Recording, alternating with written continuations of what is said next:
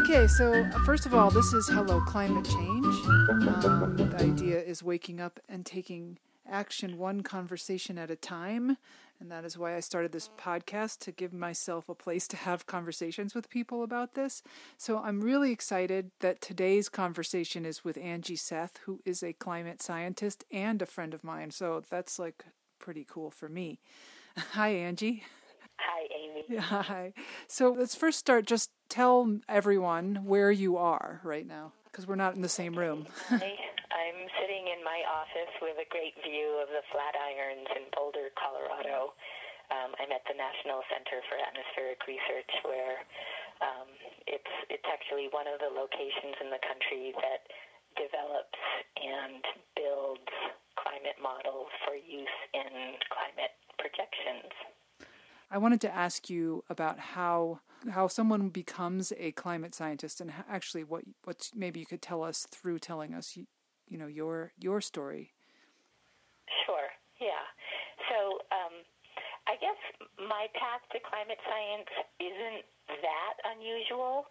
Um, I have an undergraduate degree in engineering, in mechanical engineering, and I specialized, if you can specialize as an undergraduate, in more in heat transfer and thermal fluids, and um, and so I worked for a few years in industry. Uh, and decided that I really wanted to go to graduate school because, you know, working as an engineer um, at that time, which I'm relatively old, so there weren't that many women in you know, my group and and I I just I wanted more. I was more curious. So I went to graduate school and initially I went in engineering. Um, but I quickly found that, you know, this was more of the same. Hmm. And really what I wanted was something different.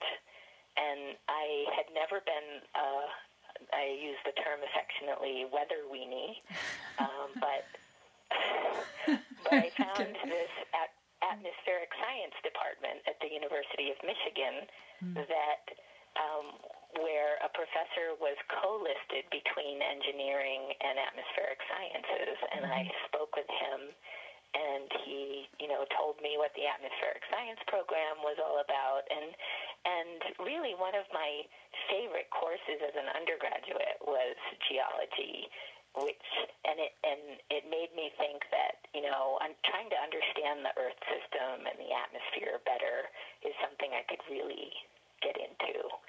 Um, climate wasn't in the public at that point, although um, the year I went to graduate school, James Hansen gave his first testimony to, to Congress in 1988. So it was just beginning to be in the public realm, global warming.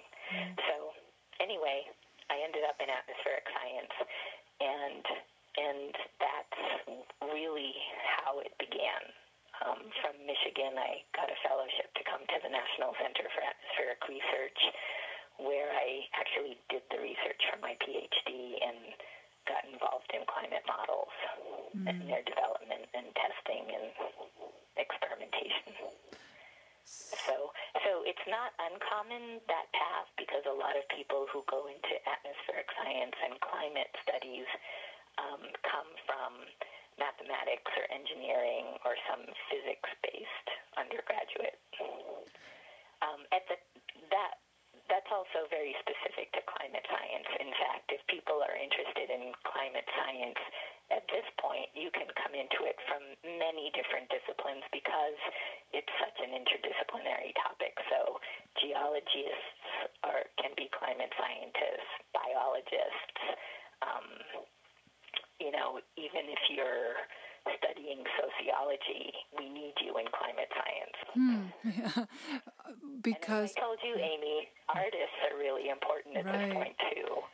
And you sent me a really interesting art, I mean, sort of inspiring little article, I think uh, a link, which I have t- have retweeted or tweeted or how, I don't remember if you emailed it to me or tweeted it to me, but but I'll put it in the show notes as well. Just to follow up on that, what is it that sociologists bring to the table in climate science? Do you think? Well, Yeah, so it, it's not climate science per se, Right, okay.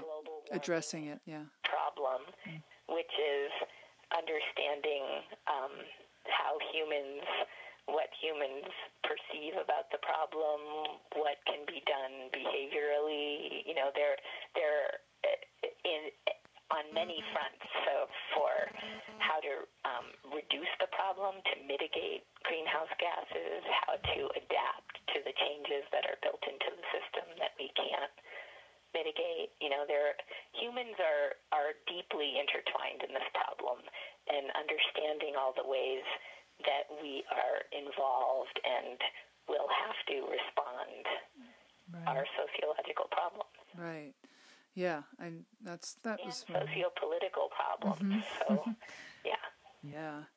Um, and so the way that you see, part of the reason that I wanted to ask you about why, how somebody comes into be, being a climate scientist is that I was hearing, I'm trying to remember what, I think I was watching a, do- oh, there's a documentary series called, uh, the years of living dangerously or something like that years of, is that the right title? Um there was somebody that was there was somebody that's um basically whose life is about um uh, fighting this prevailing science and he was identifying himself as a cli- climate scientist. And his rationale for that was that he had taken a couple of courses as an undergrad.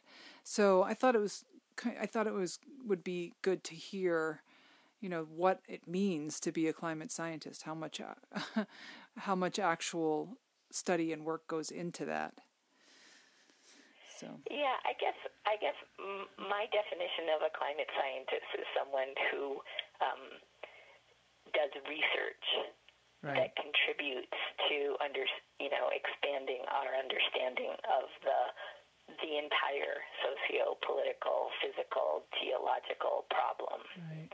So, um, if you know, taking a couple of undergraduate courses can certainly make someone passionate about activism on the problem, um, but I wouldn't call them a climate scientist Right. necessarily. well especially if they're saying that it's not it's not really happening or which was the case with this guy Absolutely. Right.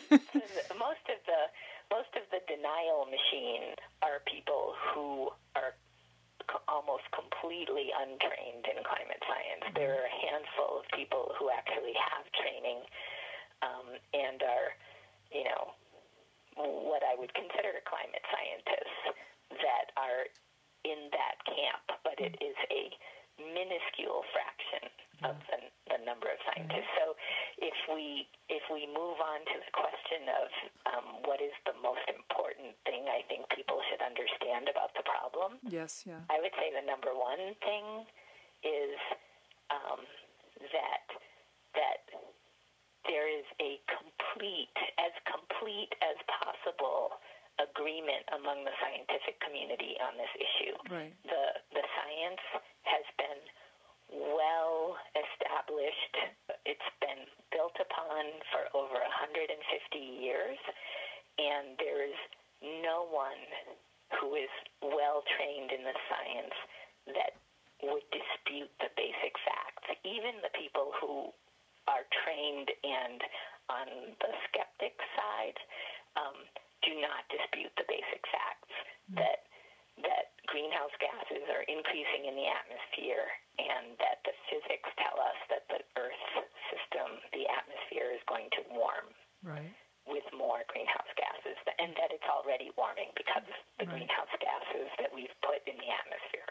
right And So s- there isn't any dispute there, um, and anyone that tells you that there is is um, manip- is trying to be manipulative. or has been manipulated Yes, I just give a benefit of doubt of some, yeah, that some people actually sincerely believe. Uh, you know, it's just like uh, right. when because they're untrained and they're reading what you know. They're reading the misinformation. right, and it's and it's um, reassuring. the the misinformation is reassuring, so so it's nice to stop there if you can help it. So the some basic things to keep in mind i- are that um, the the science, has, as I said, has been understood for a long time. It's basic physics. Um, the should I just say a little bit about how it works Um, so that yeah, sure. people can understand? So, so the the basic idea is a fairly simple one. Um, it's about Earth's energy balance, and so you know you can equate this to your checkbook if you really want. So the Earth, just like your bank account, has um, energy coming in in your bank account. It's hopefully money coming in, and uh, you spend money going out, and the Earth emits heat to space to cool itself. So Earth's energy balance is a, balance between the sunlight that heats the Earth and the heat that it loses back out to space. And and so if those two things are in balance, then the temperature of the Earth is stable, right? It doesn't change. Right. Just like if you're the money coming in and the money going out of your bank account are equal, then your bank balance stays the same, hmm right? So so that's how the Earth's temperature is set. It's set by this balance between the incoming energy from the sun and the outgoing heat. And the thing that changes that balance will change the temperature of the Earth. So if the sunlight suddenly increases, then the temperature will go up. Or alternatively, if the amount of heat lost to space increases and the sunlight stays the same, then the temperature would go down. Right. And so that's that's the basic physical problem. And the way greenhouse gases work is they're like a blanket that keeps the heat that would normally be emitted from the earth to space, it keeps some of that in the system and directs it back downward to the surface. So very similar to a blanket. Right. So more greenhouse gases mean more heat directed downward instead of out to space. Right. And that creates an imbalance between the sunlight and the heat loss to space. And what has to happen is that temperature has to increase until that balance is achieved again. Mm. Very, Right. very simple concept. So that's what's happening. And um, and we've understood that physics for 150 years. Now, um, other things that are important. Well, let's before we go into other things, let's just cover what are the greenhouse gases? Carbon dioxide, methane. Is there anything else that we should be Yeah, particularly so- concerned about? So carbon dioxide and methane are are important greenhouse gases. The way to think about it is if you if you know any chemistry at all, all you need to know is how many atoms are in the molecule. So CO2 is a carbon and two oxygen. Um, methane is a carbon and four hydrogen. Uh, water vapor is what is H2O, so it's a hydrogen and two oxygen. So basically anything that can exist in the atmosphere as a gas that has more than two atoms in it hmm. is going to be a greenhouse gas. And it just has to do with the physical chemistry of the molecule. Because if it only has two atoms, like oxygen, O2, or nitrogen, N2, those are the things that make up most of the atmosphere. Hmm. Those are not even remotely part of this problem. Sunlight passes right through them, heat going out passes right through them. But these greenhouse gases, the molecules that are more complex, that have three or more atoms, have ways of vibrating and rotating that are more complicated, and they tend to interact with the heat. Mm, okay. Not the light, not the sunlight, but the heat that's escaping from the planet. Okay. So, so, so the things that are greenhouse gases are CO2, methane, water vapor is a greenhouse gas. And and I'll stop there for a minute because one of the kind of confusing issues that people seem to get hung up on is the fact that there's a lot more water vapor in the atmosphere than there is carbon dioxide. Okay. Right? So why isn't water vapor the thing we're worrying about? right? Yeah. That's a fair question. Right. Some people say, oh, water vapor is more important, so why are we worrying about CO2? Well, so tell us, Anji. right. there is a lot more water vapor than there is CO2. Mm-hmm. Um, the difference and the reason that water vapor is not the problem mm-hmm. is has to do with how long these things stay in the atmosphere once you put them in. Mm-hmm. So water vapor, as we all know, cycles out of the atmosphere within days, Okay. right? It'll evaporate and then rain out or snow out or you know something is out um, precipitate out so the time scale for water vapor to be in the atmosphere is relatively short So if there's um CO sorry. So if it rains, then whatever heat was trapped by that water vapor is coming is what happens to that? It- so the heat isn't isn't held in the water vapor itself okay. I mean, there is there is heat in there's there's latent heat in water vapor, but that's another issue. So water vapor interacts with the heat that's trying to escape the planet and directs some of it downward, just like any other greenhouse gas would do. Um, but when the water vapor rains out, then it's not there in the atmosphere anymore to do that. Okay. Right? So just the, So- the heat so- escapes. Right. Okay. So so the water vapor is cycling through the atmosphere relatively quickly. Right. Um, the the distinction is that carbon dioxide once once it gets into the atmosphere, it doesn't rain out. Right. The only ways to take CO2 out of the atmosphere are um, plants use it to build their, you know, tissue. Um, the oceans will take out some CO2, but very slowly. And so, w- so CO2 is very stable in the atmosphere. Once it's there, it has a lifetime of hundreds of years, effectively. Yeah. And so, so if you put, so let's say, let's say we burn some CO2 and add CO2 to the atmosphere.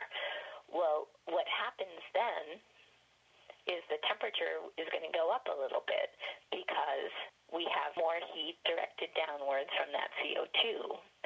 So once the temperature increases a little bit, this is what happens to water vapor. There's a, a very clear relationship between temperature and water vapor. So if you look at the Earth's atmosphere, places that are warm have more water vapor in the atmosphere than, than places that are cold in general, mm-hmm. right? Clear relationship with temperature, how much water vapor can be in the atmosphere.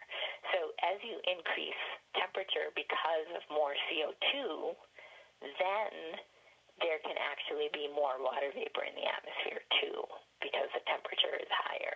So we call water the additional water vapor a positive feedback to the temperature change from CO2. So CO2 is the thing that is going to drive the temperature change because it stays in the atmosphere for a long time. Mm-hmm. Water vapor then can increase because the temperature is higher due to the CO2 and it will stay it will stay at this higher level until the CO2 is removed or you know something else happens to the CO2. So the water vapor isn't the primary driver of temperature change, but it amplifies the temperature change oh, I see. that is already initiated because of the CO2. And it just has to do with the fact that the CO2, once it's there, is there for a long time. Mm.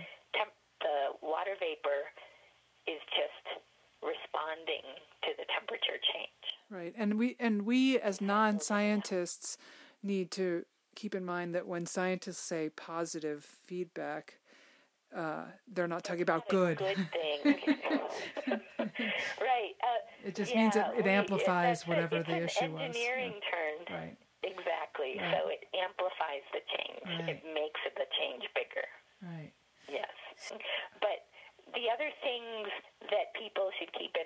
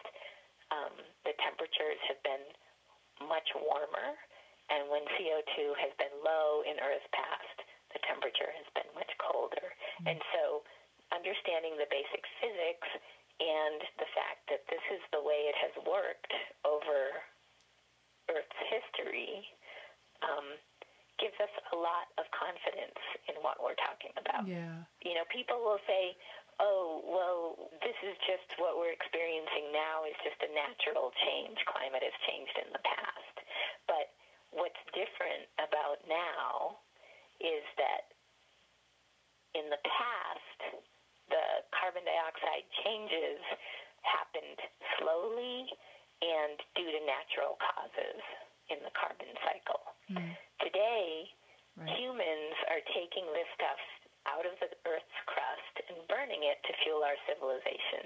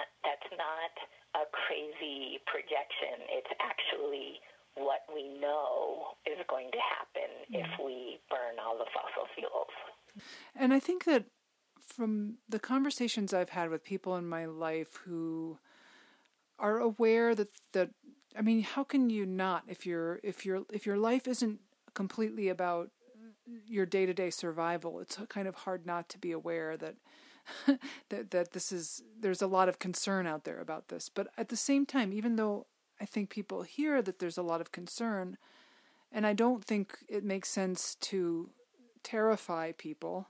Um, but I think that there's it looks to me and you you probably have your have an opinion about this too. It looks to me like for a lot of people they don't really get it that it will affect them. That that especially where we live on on the east coast uh, in the United States where our winter got colder last year and you know wetter and so it's like well we're not having and we're we're not so close to sea level. So um so I, I think when you talk about when people talk about global warming, there it it can feel like well, you know, I don't mind hot a few hot days. You know, I don't really see yeah. that whole picture. How would you feel about three months? You know, going from from about ten days a year above 90 degrees to three months a year above 90 degrees, Right. which is um, part of the the mean forecast for a city like Hartford. Mm. And instead of two days above 100, um, it would be more like 30 days above 100. Wow. Yeah. So we're you know we're talking about significant warming and heat. You know, and those aren't that's average. That's not um, heat waves. Right, that's not right. extremes. So there is going to be warming no matter what we do. hmm You know, if you like warmer winters, you have no worries. the winters are going to be warmer. Right. The worries are about summers and how blistering they're going to be and how dry. Right. So, um, you know, so this this isn't about a little bit warmer. Oh yeah, we you know, I was complaining last winter too. I was really not happy about that cold and snow. But, you know, um that was it's an anomaly. You're not a Right. cold, a cold winter does not mean that global warming isn't happening. It is, and if you were able to look at a global map, you would see that last winter was the warmest on record globally, and it was only this small region in the northeast that was, Right. I, Cold. Yes, I've seen that and it was cold probably because of Arctic sea ice loss.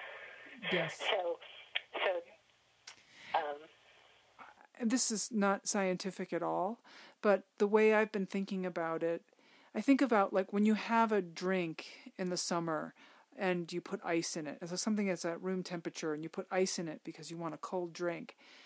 It doesn't the drink itself doesn't seem to be very cold until the ice until the ice starts melting.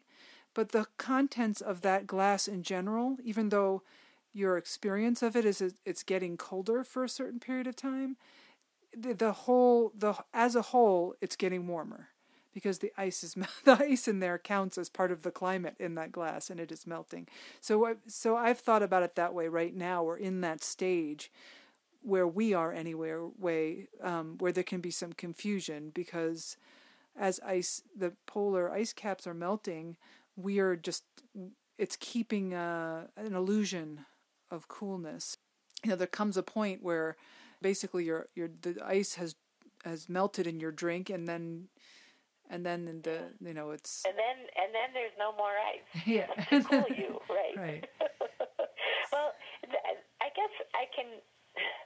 I'm not entirely sure about that analogy, but, Yeah, I don't but know. What works for me Yeah. is that um, the ice in the polar regions are extremely important for cooling the planet. right Right. So as long as that ice is there, it's reflecting sunlight, Mhm. and it it real it's like a mirror right that helps to cool the planet. And when as that ice goes away, it's cooling less and less.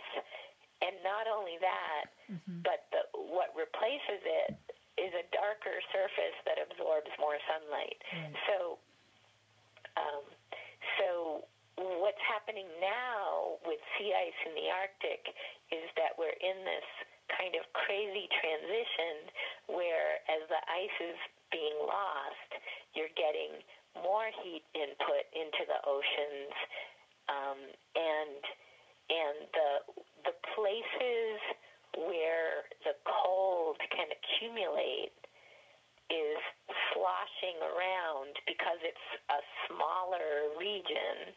And it, you know and the atmosphere sloshes. That's what it does. It's a fluid. So the slosh might end up in Siberia one winter Mm. and it might end up over the northeast in another that slosh of cold air um, but if you look at a global map that's the only place that's cold right so that Arctic cold pool is getting smaller, Mm-hmm. and it's and it's getting tossed around more. Right. Mm. That's the way I think about Okay. it. All right. And so, in any given year, you can get that cold over us, Mm-hmm. but you have to look everywhere else and see that Alaska was crazy warm last winter, and you know Europe, Mm-hmm. and so, so yeah. So, when we talked earlier, when we were talking about doing this, you said to me something that I thought was really interesting about there being a sort of a range of um, um, feelings about or opinions about the seriousness or the alarm around this among scientists in your field and that that you put yourself you you placed yourself on that spectrum as well so can you talk about what what is that range that you see and and where you fall on that spectrum and why well, it varies. Okay, okay, right, right. Depending on the day, right? But yeah, so you know, um, climate scientists are human beings too, and we all come at this issue from different worldviews. So whereas the science is very clear, right? We understand the physics. We know that um, with more CO2, the temperatures are of the atmosphere are going to increase near the surface where we live, and um, and that's not in question. So scientists understand this, um, but how you know, um, let's say optimistic or pessimistic one is about the future depends on how you see the world and, and how you see human beings um, and and so there's a, a lot of there's variation in that. There are those who, um, you know, are probably more inclined to think that human beings aren't going to get their act together to solve this problem because um, we haven't done so yet, and we don't have a good track record on this this monstrous scale of problem. And if you look back at Earth's at, at human history, there are plenty of examples where people have basically ruined their environment and and civil and so you know local civilizations have expired or or had to move on to other places because they could in the environment they had created for themselves. Um, so you know, so you can look at the problem from that point of view and say we are basically screwed, right? Or you can have the perspective that we can come together and solve major problems and that humans are smarter than that and that ultimately we care enough about our environment and um, other living beings that that we will make it happen. And so, you know, so so the the level of concern doesn't doesn't distinguish. Um, th- there, I would say there are no scientists that, at least that I know, that are not concerned because they don't think there's a problem. But there might be people who are um, ultimately more optimistic because they see all the good things that are happening already and that there is still hope. So there is very clearly still hope. Um, we can, there, there are solutions that we can put in place to make this problem much more manageable. Um, and and so I guess I would put myself more in the optimistic camp. Um, again, not because there isn't a problem, but but because I think that that we can solve this, and maybe we won't solve it perfectly, or you know, there's still going to be um, things we wish that hasn't that haven't happened, right? Mm-hmm. As there always are. But I think that we can solve this problem. So you said you think there are good solutions out there, and we I, I'm pretty sure I know because I think we talked about it before. But I think it was good to hear. I'd like other people to get to hear you talk about um, what what you're seeing as good solutions. So the solutions that I see are both bottom up and top down, and um, so if if you just pay attention a little bit to your community, right, in Connecticut, in your town, and at the state level, there is a lot going on regarding climate mitigation, so reducing greenhouse gas emissions, mm-hmm. and also adaptation, um, which means, you know, things that we need to do to prepare for more rainfall and higher temperatures and things like that. Mm. So there's there's a lot of activity on both fronts. Each town in Connecticut has a task force that's working on these issues. Um, mm. Mansfield is is very active. My town, Tolland, is. So if you pay attention a little bit there, you'll see that that there's a lot going on. There's you know the state I think has a new solar energy plan for residences. So um, already there are a lot of things in place that are helping us to reduce our greenhouse gas emissions. Um, in in Connecticut, in the Northeast, and then if you go to the federal level, the president has not with the help of Congress, unfortunately, but the president is implementing, and the EPA actually groundbreaking rules for power plants. Um, they've already made rules for emissions from automobiles. They're implementing new emission rules for large trucks. And these things are going to ramp down greenhouse gas emissions over the next 20 years. So actually, the U.S. is doing a very good job of starting to turn down our emissions. Um, is it enough? No, not yet. Um, but the U.S. and Europe are are starting to get much more serious about this. Now, the the big problem our problems are the countries that are really working hard to develop and and bring their populations up from poverty, right? So China, mm-hmm. India, Brazil, Mexico, um, and certainly China and India are the two big players here. And even there, there are very, very hopeful signs.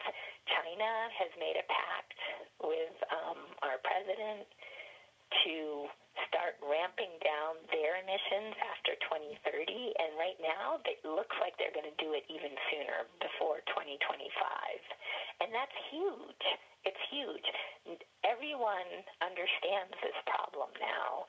And if you're like the leader of a country of more than a billion people, you are not going to want to be the reason why you you know ultimately fry your people in a climate that is hmm. you know you do not want to go down in history as being that person. Hmm. So and i was in india a month and a half ago and there is more interest in global warming there than i i could ever have imagined. And i think that um, they are coming along as well so so I think these are the reasons that I'm very hopeful. It's not any one thing, it's everything. You know, individually, we can each look at our lives and how we're emitting fossil fuels and do what we can.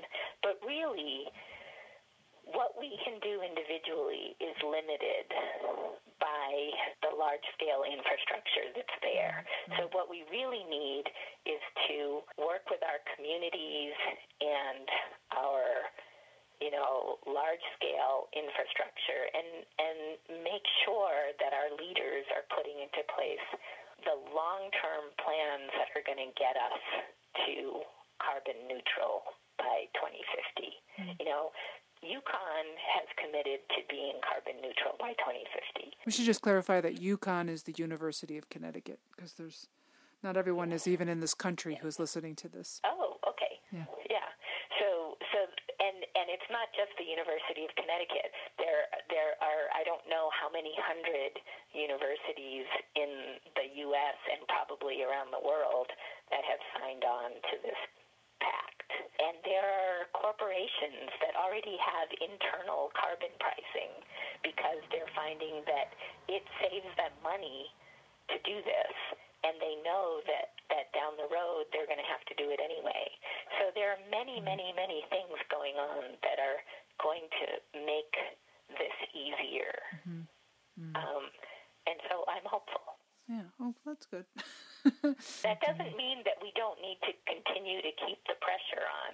You right. know, people like Bill McKibben and and the you know all the young people out there that are really active on this. All of that is absolutely necessary yeah. to keep the pressure on. Um, you mentioned India, and I know you have a special connection to India, and then and you also gave a, a, presentation while you were there on climate change, and and so I'd love to hear you talk about that experience. So I do have a special connection to India because I was born there, and my father is Indian. So I was there for a month, and I was asked to give a talk at the India International Center in New Delhi, which is a fairly well, I'm not exactly sure how to describe what it is, but it's a it's a big international center, and there are lots of people who are movers and shakers that um, attend lectures there. So I gave a talk about global warming, and in, in the way that I that I normally do, which is I talk about the history of the science, how it's been established for a hundred more than 150 years, and and kind of the development of the science, and and there were probably a hundred over a hundred people at this lecture. The kinds of questions that I got were really revealing. No one in the audience was denying the science. I think there, they do not have a fossil fuel lobby in the way mm-hmm. that we do in the U.S. So the problems with action in India are not the same as they are here in the U.S. They're not misinformation and denialism. In in India, as I expect in China and other developing countries, the the reasons that they may be less inclined to take action to mitigate greenhouse gases are because their primary purpose is to develop economically and to provide water and electricity to all their people and education and and so you know, when you are still working on um, basic needs for your people, you're less inclined to worry about these other problems. Mm-hmm. And especially when the problem, this, you know, so called this crisis, was not created by them. It was created by people in the West. Mm that have, you know, we are responsible for most of the greenhouse gases right. that have accumulated in the atmosphere to date. Mm-hmm. So even though China and India are large emitters now, they have only been large emitters for a short time, and the the climate problem is really a function of how much accumulated CO2 is in the atmosphere, and most of that is because of us, right? right? U.S. and Europe. So, so looking out into the future, they're going to be equally as responsible. But right now, that's not. They don't feel like that's their problem. Hmm. And so, your response so, to that? Um, well, my response to that was absolutely. I am in complete agreement with that point of view because that you know that's that's their reality. Mm. Um, however, however, what they need to understand, and I tried to make clear, is that the climate system isn't going to respond differently over India than it does over the mm. U.S. and Europe. It's a single system.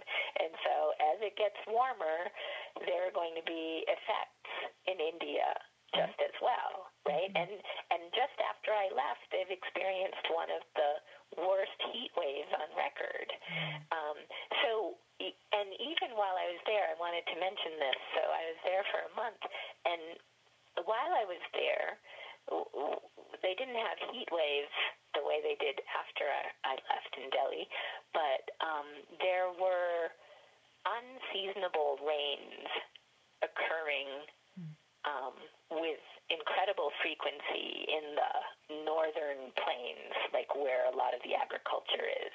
And um, I was there in March and April during what is the harvest season. It's the harvest of the winter crops. And rains then, especially big thunderstorms and hail, were damaging oh, wow. their crop harvests. Mm. And so so if you follow the news of India at all, you hear, oh, there are farmers committing suicide, and you know this is really unusual. It's been happening the last few years, and then they've also been having these incredible flooding events. Um, you know, every year during the monsoon, there's flooding in India. There's that's normal and expected, but they're having severe events in places where um, my cousin was telling me that, you know, Hindus do pilgrimages into these this region of the Himalayas, um, where there are shrines that have been there for at least a thousand years. And so there have been flooding events that have wiped out these places, and you know that there hasn't been rain like that for at least a thousand years, mm-hmm. right? A 1000 mm-hmm. year event minimum, wow. because those shrines were in place.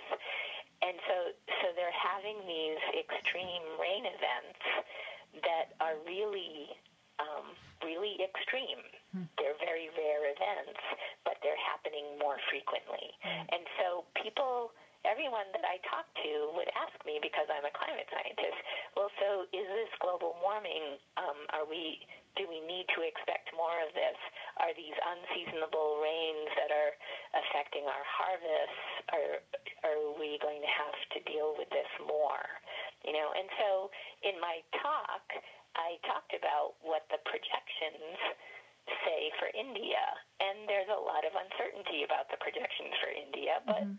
but the things that we you know are pretty confident about um, suggest that there will be more rain. There's more water vapor in a warmer atmosphere. Mm-hmm. The monsoons, the rainfall is likely to be more intense, and also the heat is going to be more intense.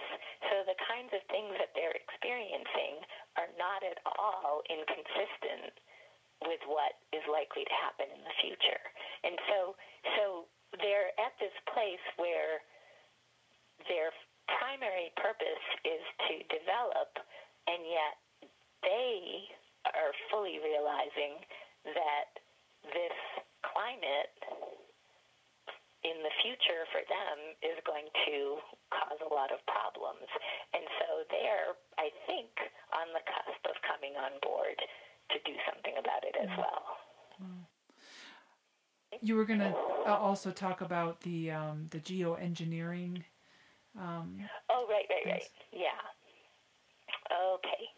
so geoengineering is a term that um, that describes this idea that humans can consciously um, and with purpose uh, control the climate. Um, and I would say what we're doing now is unconsciously and without purpose affecting the climate, right? Mm-hmm. By burning greenhouse gases or releasing greenhouse gases into the atmosphere. But geoengineering um, takes this a step further and says, well, you know, we understand what we're doing, so can we do some things that will counter the warming? And there are several ways that one could fathom doing this. Um, and and so they, you can put mirrors up in space to reflect sunlight, right? So if we go back to our energy balance idea of the Earth, so the problem is that our heat loss to space is being decreased. It's being redirected downwards to the Earth. Um, that creates this imbalance. So anything that we can do that will either reduce sunlight or increase the heat loss to space will help us with this problem. Mm-hmm. Excuse me. So, so on the front of reducing sunlight, you can put mirrors in space to reflect sunlight, or you can do this, what they call uh, like false volcanoes, which um, volcanoes tend to cool the planet initially by pumping a lot of particles into the upper atmosphere, into the stratosphere, and those particles reflect sunlight. So if we um, devised a way to pump particles into the stratosphere and do it, you know, very regularly for a long time, we could reflect a lot of sunlight and cool the planet.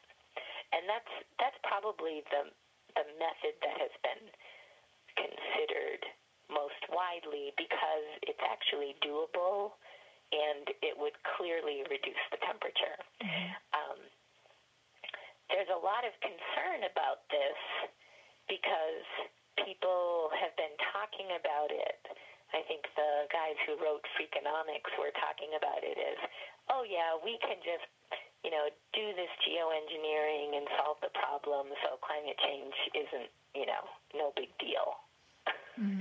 and but anyone who actually studies um, geoengineering and and the, what what will happen. So we've run climate models with um, these aerosols or particles in the stratosphere to see how the, the climate system would work if we were to do that. And yes, we we definitely can cool things off, but it's not doing anything about the CO2 problem, right? We're not reducing CO2. We're just putting this dust up in the stratosphere. So um, some of the impacts of that are, yes, temperatures cool off, but we whiten our atmosphere so we don't have blue skies anymore. We can't see the stars at night because we've put all this gunk into the stratosphere. Um, we are not solving the CO2 problem, so the oceans are still acidifying. Uh, this this change in temperature and the aerosols will affect circulation, the way the um, atmosphere works, and so there are certain places that will be drier and other places that will be wetter, and every place will be more dirty because of all of that. Mm. And so there are just lots and lots of problems with with trying to do a solution like this. And so people who study geoengineering they generally don't even want to study it, but they feel that they have to just to show mm-hmm. that it is bad solution. It is not one that we want to have to use. It is one of last resort mm-hmm. in case things get too bad. And it and it's. So I'm going to leave that. I, yeah. Yeah, I'm glad. I, that's why I wanted you to weigh in on that because when we talked about it earlier, um, before we were recording, I have when you told me that you were more optimistic, my I was sort of worried that you were going to say that there's these ge- geoengineering solutions that will take care of everything because I had heard things, you know, along the lines of what you're actually yeah, saying. No, no, geoengineering can work to reduce the temperature of the Earth if things get so bad that we need a quick solution. But you know, the it it's so problematic on so many fronts, including you know, so who's going to do it? Who's going to make the decision? Right. And who's going to be responsible? And who's going to pay for it? And who's going to make sure that we keep doing it? Because as soon as we stop, it's mm-hmm. Right. going to get hot again, and it's going to get even hotter because presumably we'll continue to emit CO2. Right. So there are many, many, many reasons why we don't want to go down that path. Right, right. Yeah, ethical, environmental, commonsensical. yeah. Right. So, what does it mean that the oceans are acidifying? What why is why is that part of climate change and what is the significance of it? Okay. Is that a, is that so, a hard one? Um, this is, yeah, it's not my expertise, so Okay. I'm just gonna like hand wavy talk about what I understand about Perfect. it. That's fine for Um, now. So, so we're putting CO2 in the atmosphere. The oceans are gonna are removing some of that CO2. So we're very fortunate because not all the CO2 we put in the atmosphere stays there Mm-hmm. um, completely. The the oceans suck some of that CO2 out. Okay.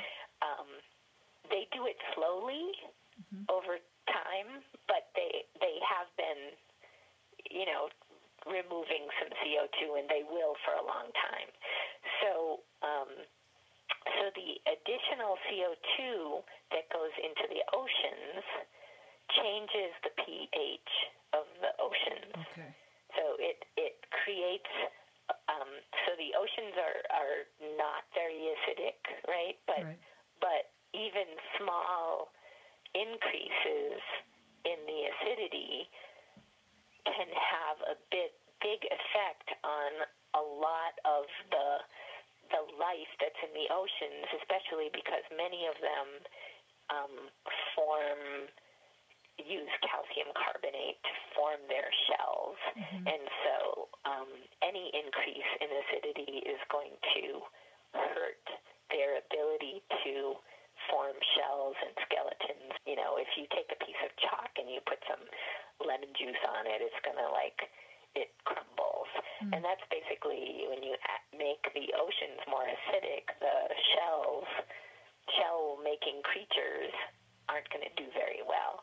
And phytoplankton, which is one of the, the you know, basic life forms in the ocean that everything else feeds on, are some of those creatures. So you're fundamentally affecting the food chain Right. in the ocean. And also are where we get oxygen, right? I mean, that's a major Right. source of Exactly. oxygen. So a lot of these creatures are are responsible for our oxygen atmosphere. Right. hmm Wow. So this is something that that is incredibly important, not just for life in the oceans, but also for us. And um, and it's it's a tragedy. There are lots of tragedies if we continue down the fossil burning all the fossil fuel path. There are very real um, estimates of increasing extinction. Right. Yeah. Uh, there are, I'm not an expert on that, but a lot have been has been written. Well, yeah. I mean, there's the Current extinction that we're responsible for. right, and our own. You know, it's it's it's completely within the realm of what people are writing about is contemplating our own extinction because of it. Because Right. so, Right, because we don't even understand to the extent that we rely on other life on the planet. right, Right. I, I don't think we have a clear a clear understanding scientifically or otherwise on that Mm-hmm. other than you know we know that everything is connected. Um, but but I, can I give one example that that I find kind of enlightening myself?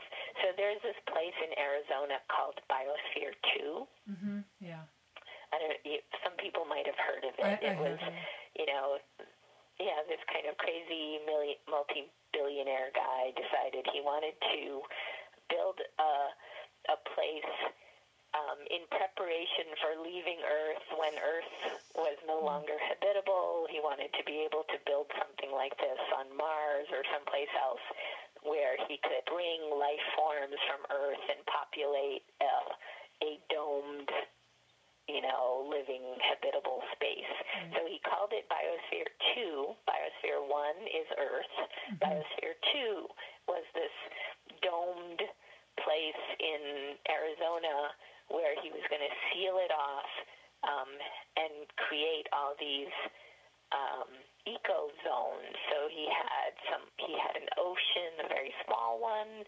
He had um, a tropical forest and some agriculture and various life zones. And and he and they, you know, he hired scientists and they set this place up. And then they were going to live there completely sealed off um, for a number of years to test the system. Could they maintain the right oxygen levels? Could they farm and just live off the food that they were creating? You know, that kind of stuff. And so they didn't last more than a year, actually, a few months before the oxygen levels went crazy and they couldn't the people that were living there the scientists weren't you know very healthy. They weren't living on the food that they had um, managed to grow. And the things that did the best were ants hmm. and and um, insects. They went crazy. And so it, it was just, I mean, to me, it was an incredible example of of the hubris of humans that we think that we can create a place that can sustain us mm. for the long term. You know, mm. we really have no idea how to do that right. yet. Right. I think I remember hearing an interview with someone who was in that biosphere dome, and yeah. and I think I remember her saying how sick she was of um, sweet potatoes because that was like one of the foods that actually grew well there, and, and that was just all they had for a period of time. Oh, okay. Well, this is a good start. So thank you so much. Um, is there anything else that you would like to say before I we sign off? That um, you know, oh, I think I've, I've talked to you your everyone's ear off. so I think I'm good for now. Well, um, I will just say that Anji has offered to be our go-to climate scientist with any questions for this podcast. So in the future, if anyone listening has any specific questions that you would like to address her way, you can send them my way. Um, you can find my email. We have a website now for this podcast. It's hellocc.info. Um, and you can also subscribe on iTunes or Stitcher, or you can reach me on Twitter at Amy K Studio, A M Y K, the word studio. Um, yeah, so um, thank you so much, Anji. This was awesome. And um, enjoy your however many days you have left in Colorado, and we'll see you back here on the East Coast soon. All right. Thank you, Amy. Thank you. It was a pleasure. Thank you so much. Okay. Bye.